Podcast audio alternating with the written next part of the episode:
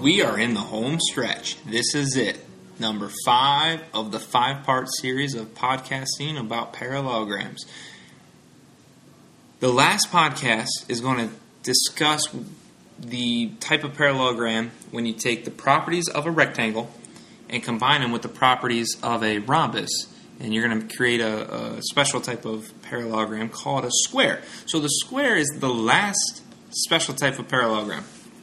Um, keep in mind that a square square is the jack of all trades, as, as I like to say.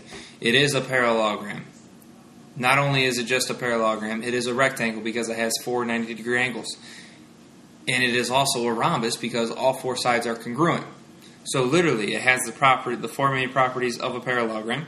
It has the two properties of rectangles, and it has the properties of rhombi with this as well. So the diagonals. Diagonals are congruent perpendicular bisectors, and they're actually also angle bisectors. Okay, so you've been dealing with squares all of your life. they're not a hard quadrilateral to work with, but understand this shape has everything. So the last thing I want you to do is take a look at the attached figure, figure number five. Figure number five contains a Venn diagram. Uh, inside of the rectangle there, beside the words Venn diagram, write parallelogram. So any sort of point inside of that rectangle is a parallelogram when we look at the Venn diagram.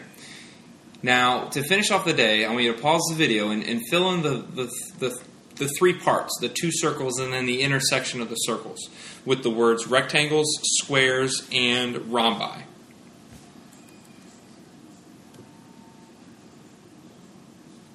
All right, you should have rectangles and rhombi in the squares, and then the in, I'm sorry, in the circles, and then the intersection between the two circles would be the square, which makes sense because a square has the properties of rectangles and rhombi, and both of those circles are inside of the rectangle, which contains parallelograms. So this, this Venn diagram is really kind of oh a visual to say all the definitions and all the properties. So thank you for paying attention in this series. Hopefully you learned all the properties, and we're going to now move on to working with applications, applying all the properties of parallelograms, rectangles, rhombi, squares to the real world.